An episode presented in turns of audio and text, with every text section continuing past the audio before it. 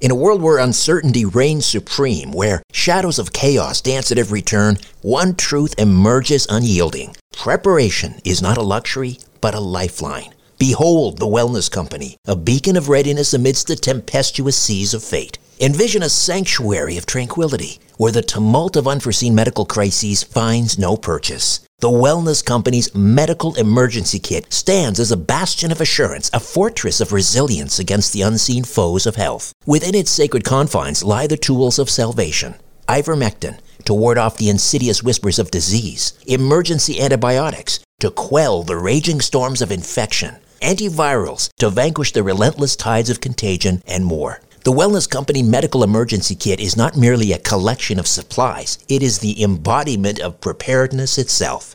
Crafted by the hands of esteemed healers led by luminaries such as Dr. Peter McCullough, Dr. James Thorp, Dr. Harvey Risch, and Dr. Drew Pinsky, this kit stands as the pinnacle of safety, the zenith of prevention. These truth seeking doctors have forged a testament to vigilance, a testament to the unwavering pursuit of well being. Embrace the certainty that comes from being armed against adversity. Embrace the Wellness Company, for in its embrace lies the promise of resilience, the promise of a brighter tomorrow amidst the chaos of today. Don't wait for the next crisis to strike. Visit twc.health forward slash strange planet and use promo code strange planet for an exclusive 10% discount. Prepare today and rest easy tomorrow. Another day is here, and you're ready for it. What to wear? Check. Breakfast, lunch, and dinner? Check. Planning for what's next and how to save for it? That's where Bank of America can help. For your financial to-dos, Bank of America has experts ready to help get you closer to your goals. Get started at one of our local financial centers or 24-7 in our mobile banking app. Find a location near you at bankofamerica.com slash talk to us. What would you like the power to do? Mobile banking requires downloading the app and is only available for select devices. Message and data rates may apply. Bank of America and a member FDIC. Conspiracy Unlimited with Richard Syrett. On this episode, a documentary filmmaker explores the legend of the wild man around the world. A video supposedly shot in a part of Iraq at night when these men confront what looks like a dev peeking out from behind a bush and showing its teeth, which in chimpanzee, researchers can point and note that if a chimpanzee is showing its teeth, it means I'm telling you to back off, go away. These things are going to hurt you. When you look at that video, you see what seems to be primate behavior. Did you know you can now stream episodes of this podcast on your mobile device? All you need is my new Conspiracy Unlimited app. It's absolutely free and it's available for both iOS and Android devices. If you're a Conspiracy Unlimited Plus member, pay attention. You can now stream premium content from your mobile device. My free Conspiracy Unlimited app for iOS and Android, available from the App Store and Google Play. Get yours today and start streaming Conspiracy Unlimited on your mobile device.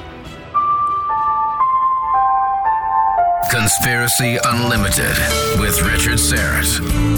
Pursuing the truth wherever it leads.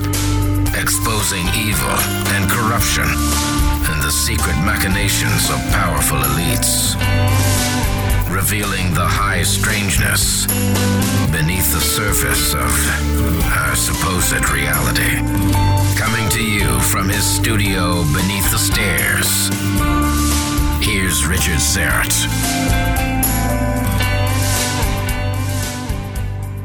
Welcome to your Wednesday. Darcy Weir, the director producer of Sasquatch Among Wild Men, is standing by. Interesting film. I learned a lot. Now, we all know about Sasquatch and Yeti in the Himalayas, but I didn't know Bigfoot and Yeti are closely linked with wild men legends and sightings around the world. Did you know, for example, that there are wild men or Bigfoot sightings in the Middle East? I didn't think so. Me neither. Darcy Weir is a young filmmaker who recently completed a new documentary based on the theory that relic hominids like Sasquatch live in deep wilderness all around the world. He uncovers some interesting scientific evidence and connections between sightings in China, Russia, and the United States. Darcy has also been making a series of documentaries that focus on UFOs, secret space programs, underground bases like Area 51, and Phil Schneider's Dulce, New Mexico testimonials, and Bigfoot. His documentaries take on an analysis from a theoretical perspective, showing historical references and facts that surround each mystery. His new documentary series called Beyond the Spectrum can be found on Amazon Prime, Tubi TV, and many other streaming platforms to view. Hey, Darcy, welcome to Conspiracy Unlimited. How are you? Richard, I'm good. Thanks for having me on. My pleasure. Sasquatch Among Wild Men. When you were producing this documentary, tell me about some of the places that you visited.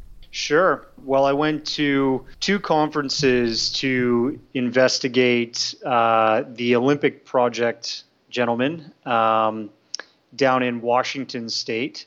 Uh, the first conference I went to was earlier in 2019, and I saw Derek Randles and Shane Corson do a presentation on their their findings of uh, these nests in the Olympic National Park, and um, I reached out to Shane after the presentation, and uh, we started communicating. And I said, "Look, I'd love to interview you at the Sasquatch Summit, which came up at the end of 2019, another conference with."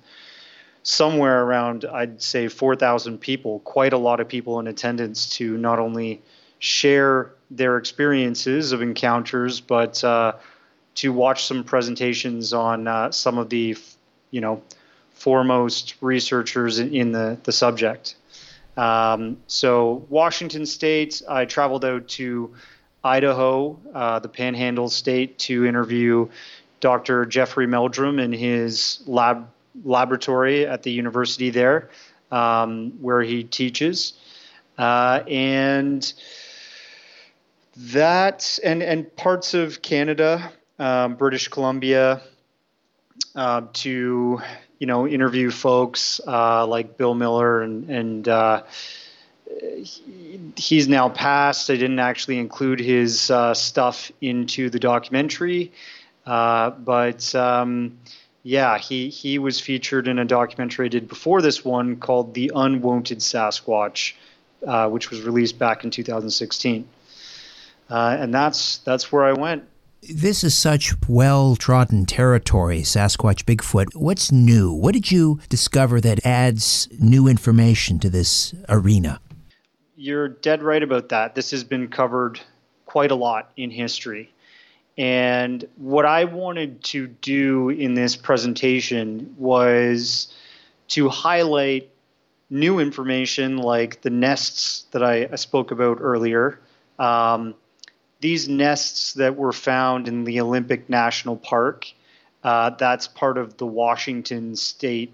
Um, these were found originally by a uh, wood feller, a logger that was going through with a big machine, you know, just mowing down trees and, and shrubs and stuff along its way for the uh, the wood industry for for for that industry. And uh, he came across these perfectly woven, let's say, uh, strange looking bird looking nests, like giant bird looking nests, let's say, into huckleberry bushes. And um, you know, this this guy's been doing this for over 20 years. He was a little bit spooked because he could see signs that these were being lived in by something.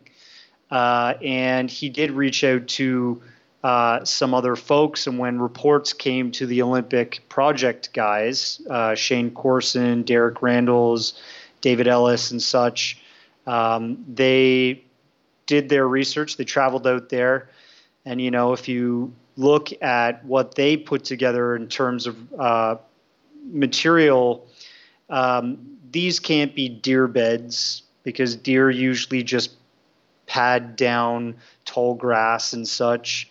They can't be bear beds because bears usually just scrape together um, duff on the forest floor, bark and and muddy sort of stick material to make things softer for them to lay in. And they're not wood, nat, uh, wood rat nests.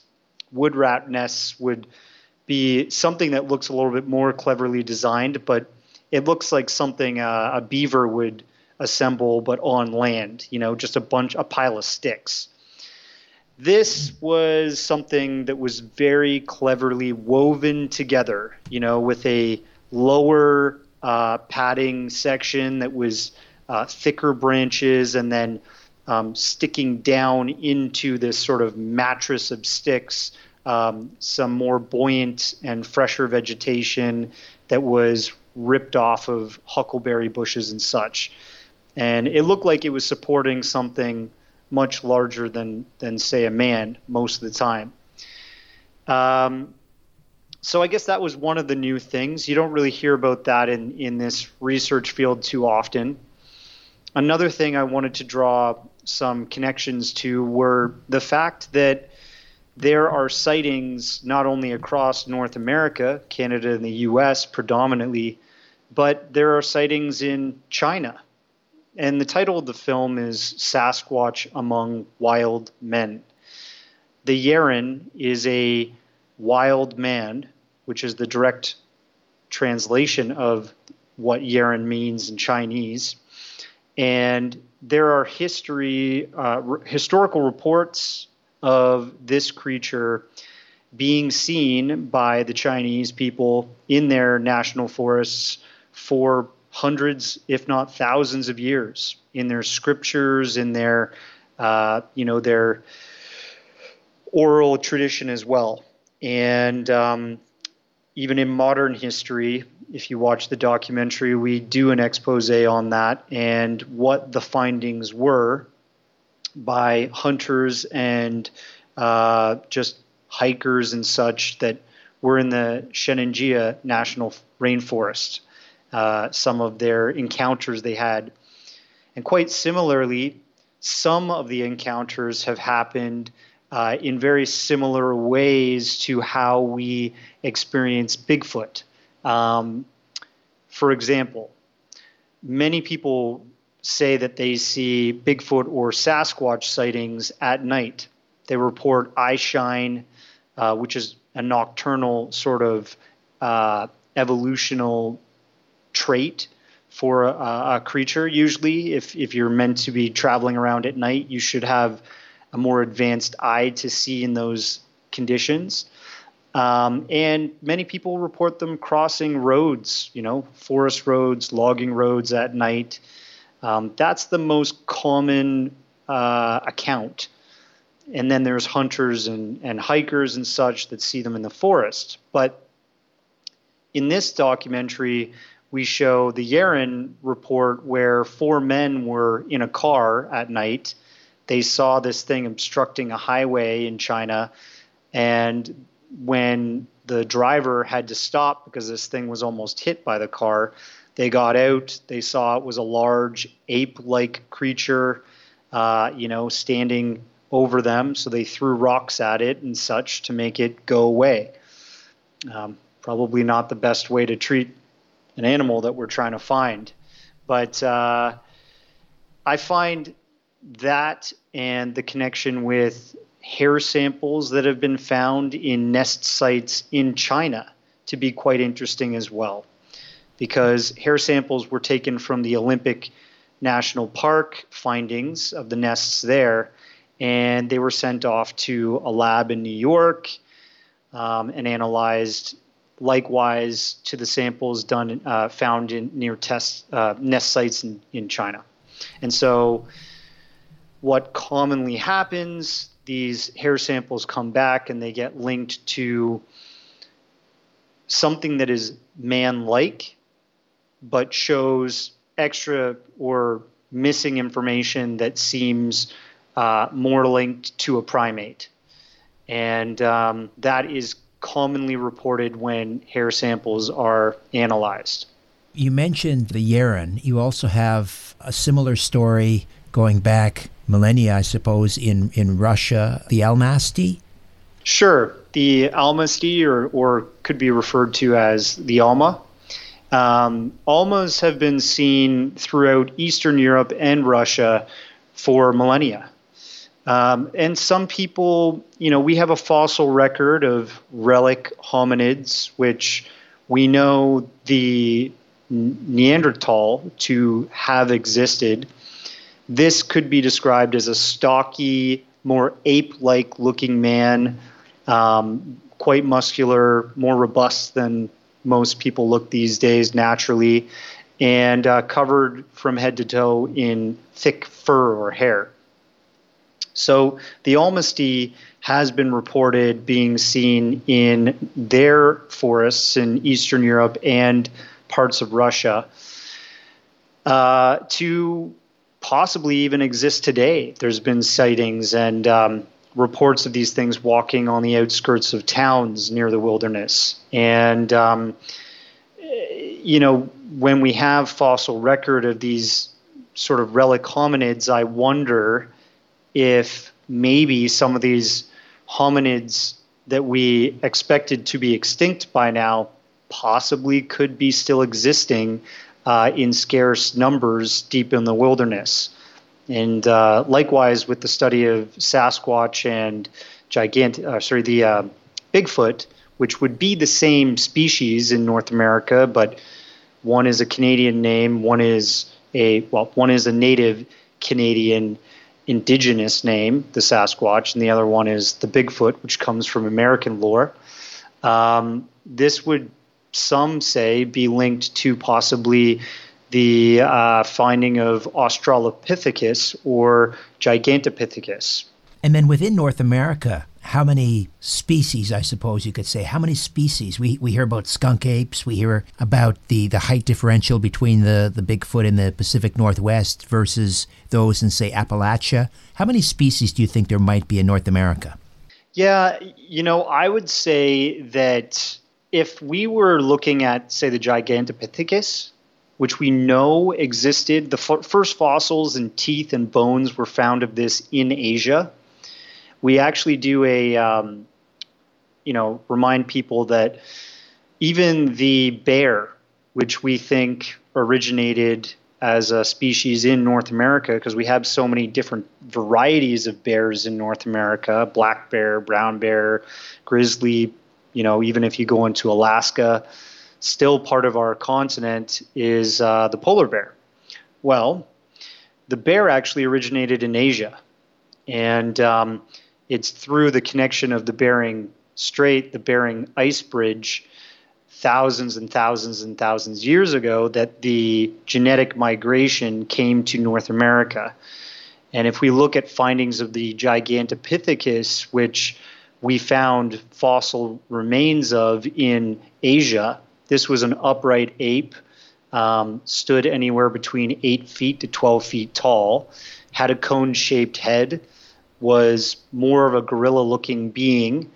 Uh, you know, they could tell by its dentition that it ate a combination of foliage and uh, possibly meat of animals. So, by that description, we can make some connections to eyewitness testimony of Bigfoot or Sasquatch in North America. Some of the bigger sightings, some people have even said, have been this thing looked massive, 12 feet tall. And um, some say 8 feet tall. Well, then you get down to some shorter uh, sightings and reports, some things that look almost again Neanderthal like, and then any size in between, but they always have what looks like ape like features. And if, just like human beings, I don't look anything like a Chinese man, I'm uh, a Caucasian man.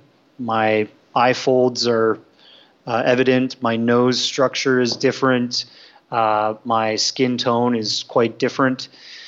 But the rest of my parts are pretty much the same bones and, and uh, sexual rep- reproductive organs and all. Um, but I'm a different height.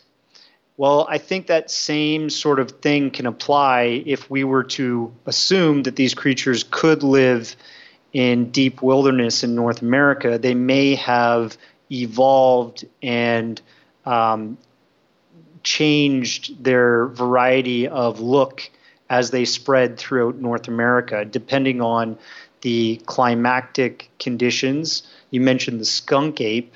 Um, that would be something that's used to wading in bogs and swamps. Um, and probably needed to be a bit shorter at certain points to hide from Homo sapiens if we're coming uh, close by. Um, and then the Sasquatch may have, have evolved to be taller and more robust because this thing is scaling um, mountainous regions where it has to climb or scramble on all fours and and sometimes on its hind legs to get over uh, rocky terrain that is at a steep incline, as well as uh, thickly, uh, you know, dense forest areas that are on an incline. And reports will affirm that that's what seems to be reported in those different types of terrain. So, in terms of species, I think that what we have in North America when we mention Bigfoot or Sasquatch or Mississippi skunk ape, uh, I think it's all the same species, but it's just more adapted to its environment that it currently inhabits. Tell me about Dr. Jeffrey Meldrum. Who is he, and, and what did he contribute to the to the documentary? Sure. So um, Dr. Jeffrey Meldrum and I have been communicating for over five years now. Uh, I interviewed him the first time back in 2015 when I was putting together a documentary on the subject called The Unwanted Sasquatch. Rather uh, odd name, some people would say. But I met with him the first time out in his laboratory at Idaho State University, the Panhandle State. Um, and he teaches anthropology there. He studied um, wildlife locomotion when he was uh, coming up as a uh, student himself in the uh, academic system.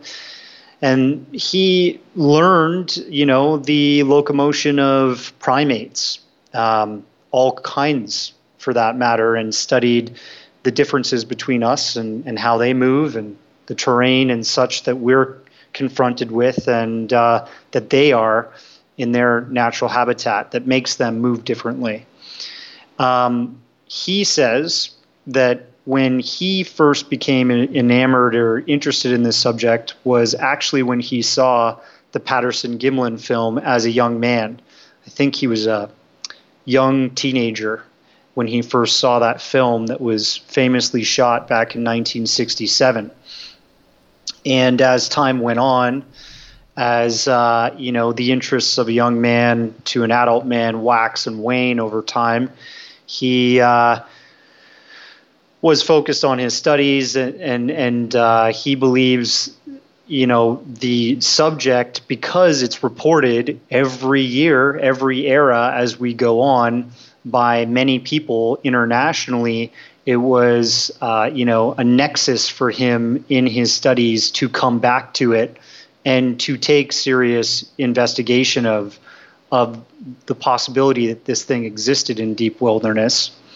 Um, and he really has been all around the world studying different encounters that have been had by people in Russia, um, you know, Poland, China, uh, Canada, the United States, everywhere.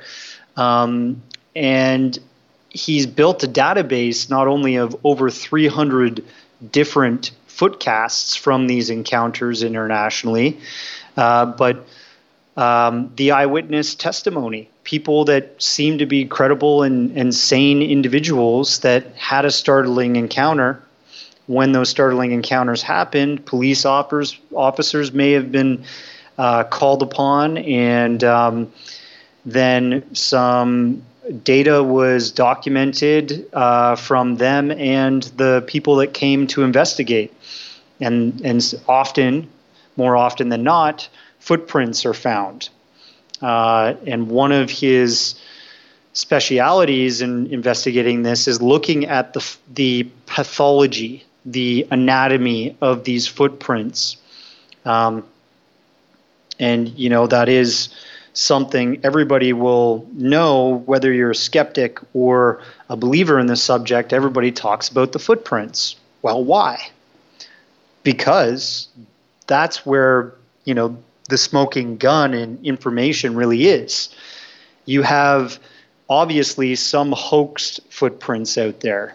You have people that will go out and attract attention to themselves um, when they see a subject attracting a lot of attention.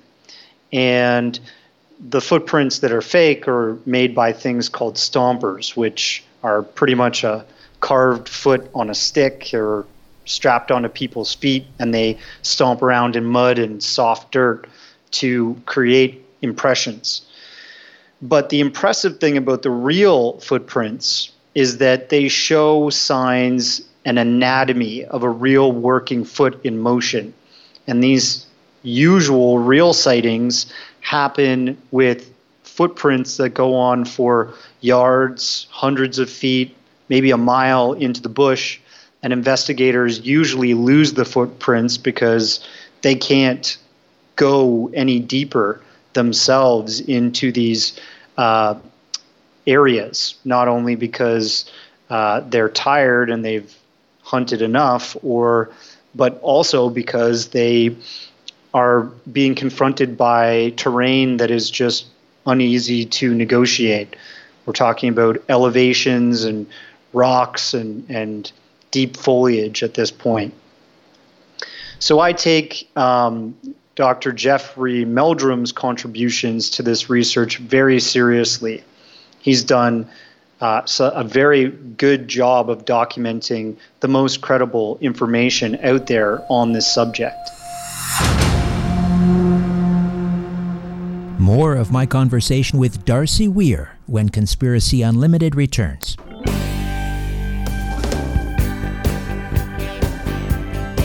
I can't stop talking about the pomegranate super tea from my friends at Get the Tea. They actually changed the name. It used to be known as Formula 13 pomegranate cleansing tea, but this gentle cleansing tea now contains a new, stronger formula. All I know is it still tastes great, it's still refreshing, and it still provides me with energy and a sense of well being. This new blend of tea contains some of the same ingredients as those that are in the Life Change teas, but with added natural pomegranate flavor and stevia to give it a natural, slightly sweetened taste. One pouch of tea contains eight tea bags, enough to last for one month.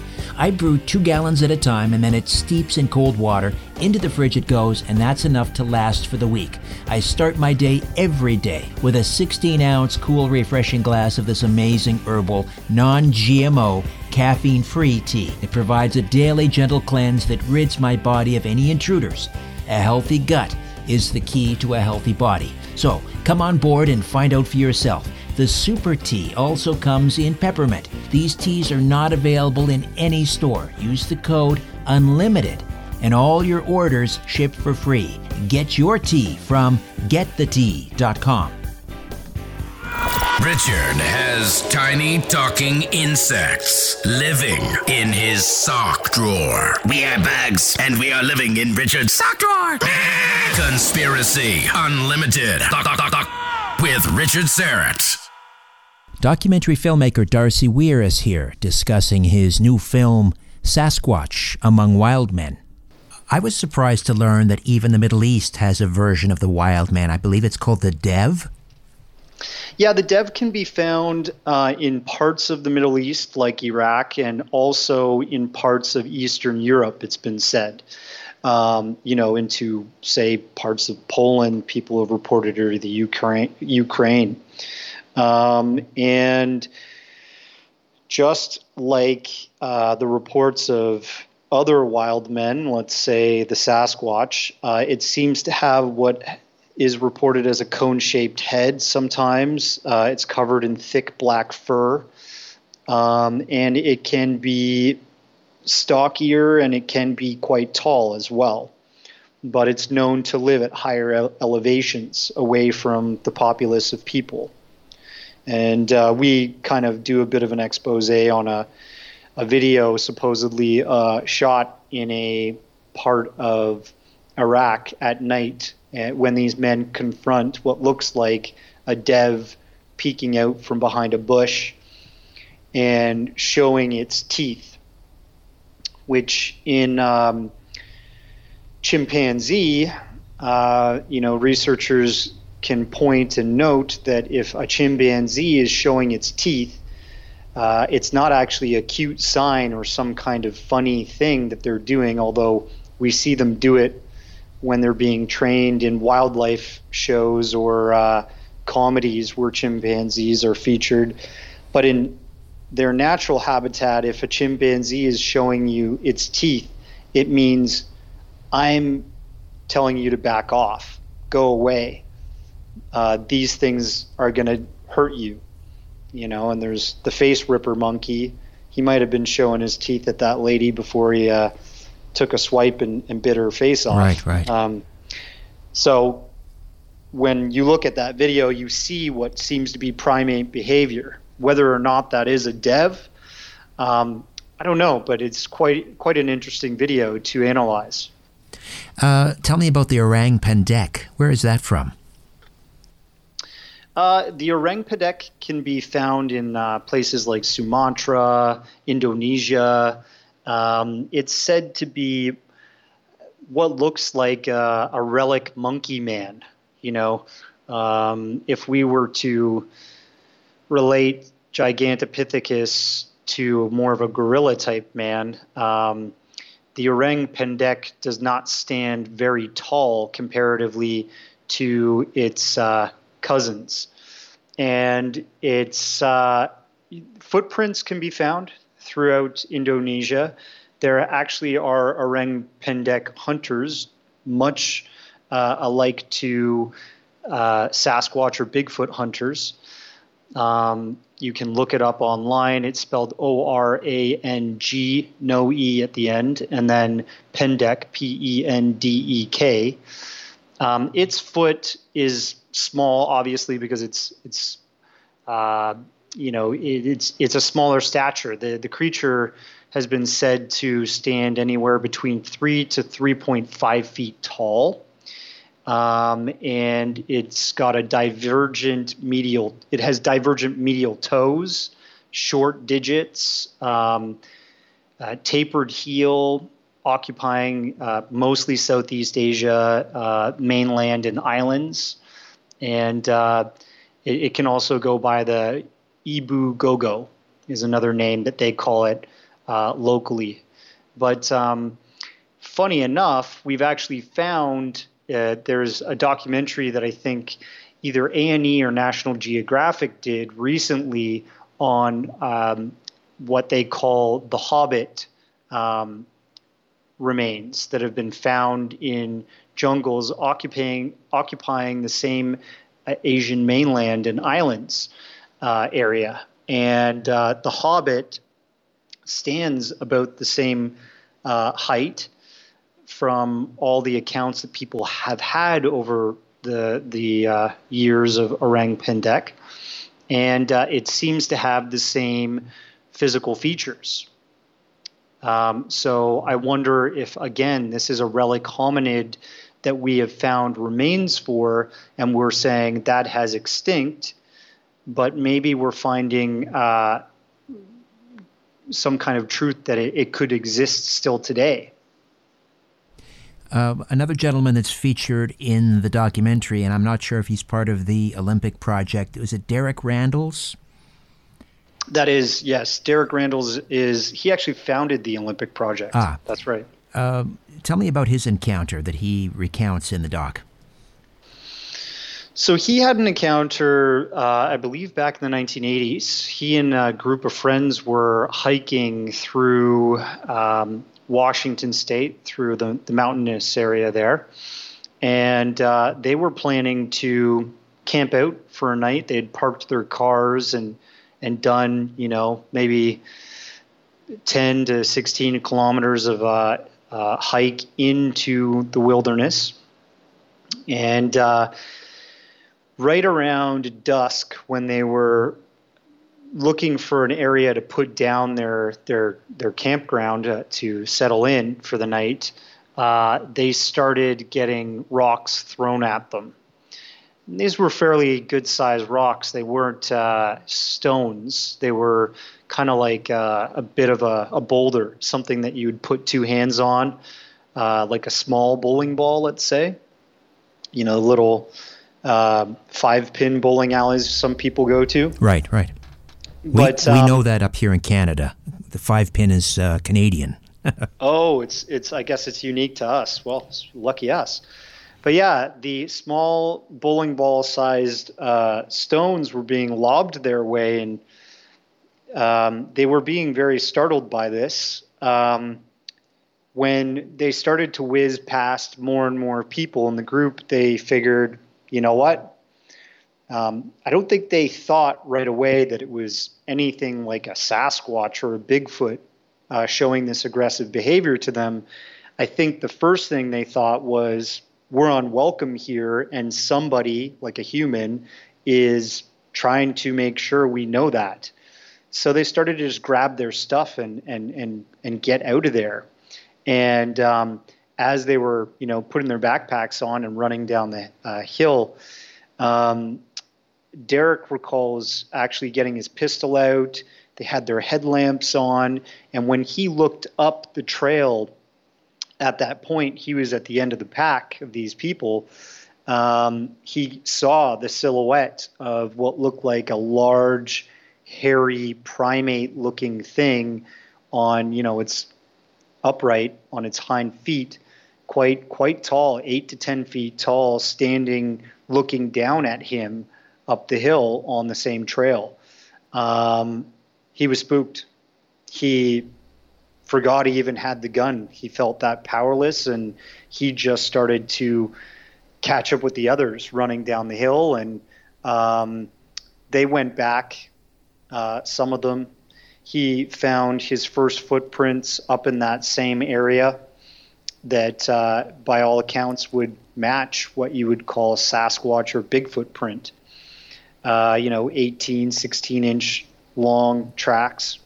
And that's really where his journey started in the investigation of this, uh, this realm or this theory that a relic hominid still lives with us today. What's the, the the what's the latest science? Where I mean, where does it and where does it go from here?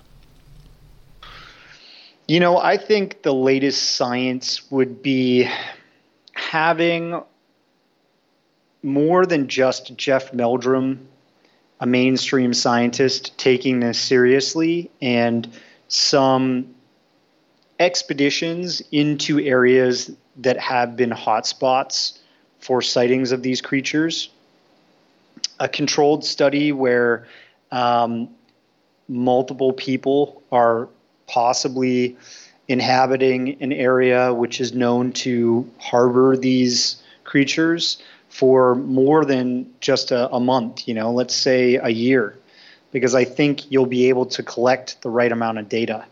Now, I will mention that some people in the conspiracy sort of uh, theory side of this this study do believe that the information has been studied by some institutions. For example, there have been FBI documents that have been declassified on um, Sasquatch and Bigfoot reports.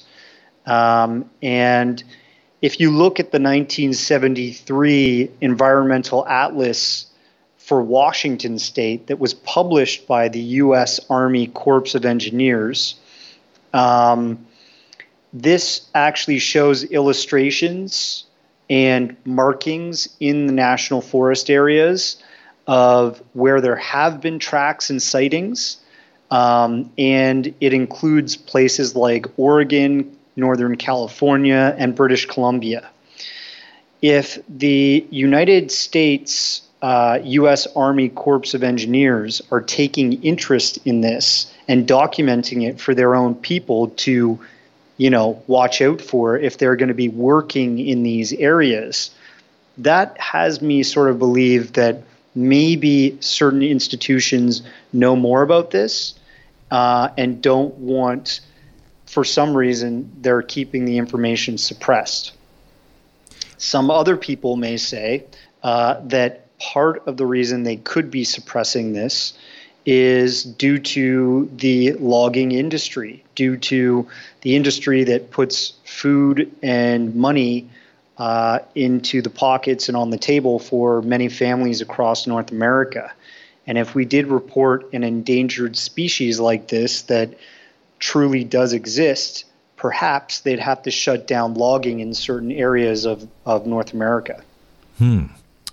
Um, I wanted to, you mentioned hair samples a while ago. I wanted to uh, come back to that. And I don't know if you've been following or if there are any updates on the work of Dr. Melba Ketchum and her DNA analysis of hair samples. Yes. And um, even Dr. Meldrum has done uh, an eDNA study where he's trying to organize, organize enough funds to do such a large swath of eDNA comparison to fully narrow down the samples that we've had over the years um, and fully get a, a, better analysis. Because when it comes up as an unknown primate for these hair samples that we've had, um, obviously a human is a primate. We're still a, a sap- we're a Homo sapien. We're just a, a further evolved, more advanced primate that's mostly hairless.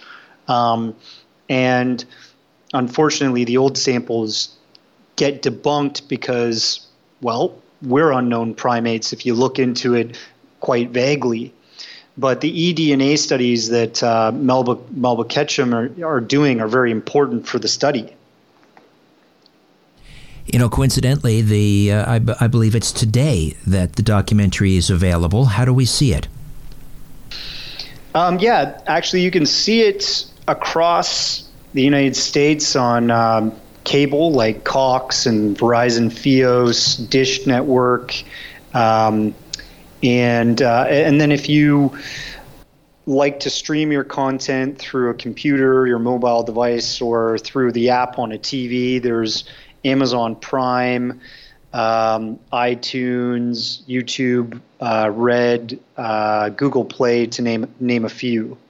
But uh, would love people's feedback, and uh, if they want to pop a rating on IMDb or Amazon after they've checked it out, um, I'd love to see how people interact with this story. Sasquatch Among Wild Men, and it's uh, out today. Darcy, great meeting you. Thank you for this. Yeah, great to meet you too, Richard. Um, hopefully, we get to speak in the future again sometime. Look forward to it. Thank you. Okay, before I dim the lights in my little studio beneath the stairs, I'll be back in a flash to tell you a little bit about an upcoming episode. What can I say about ESS 60 I haven't already said? It's a miracle in a bottle. ESS 60 is pure carbon 60. And carbon 60 is a miracle molecule that earned its discoverers a Nobel Prize in chemistry.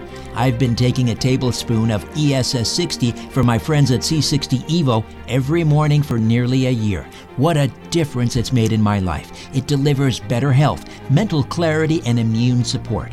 I'm pain free, energized, and I'm sleeping better than I have in decades.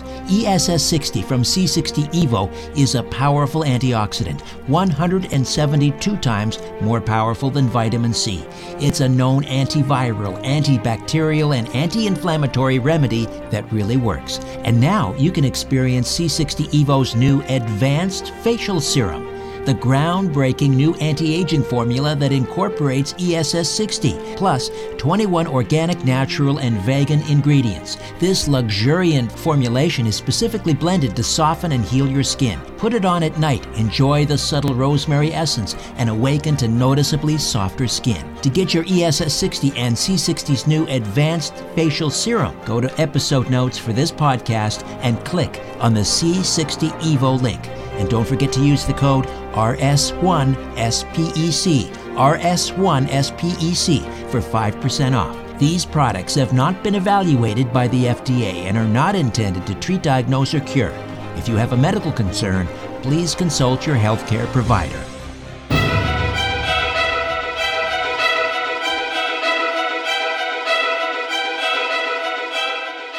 Coming up next time on Conspiracy Unlimited. Joel Skousen from World Affairs Brief examines reports of widespread fraud during the U.S. election. Until then, I'm Richard Syrett. So long for now.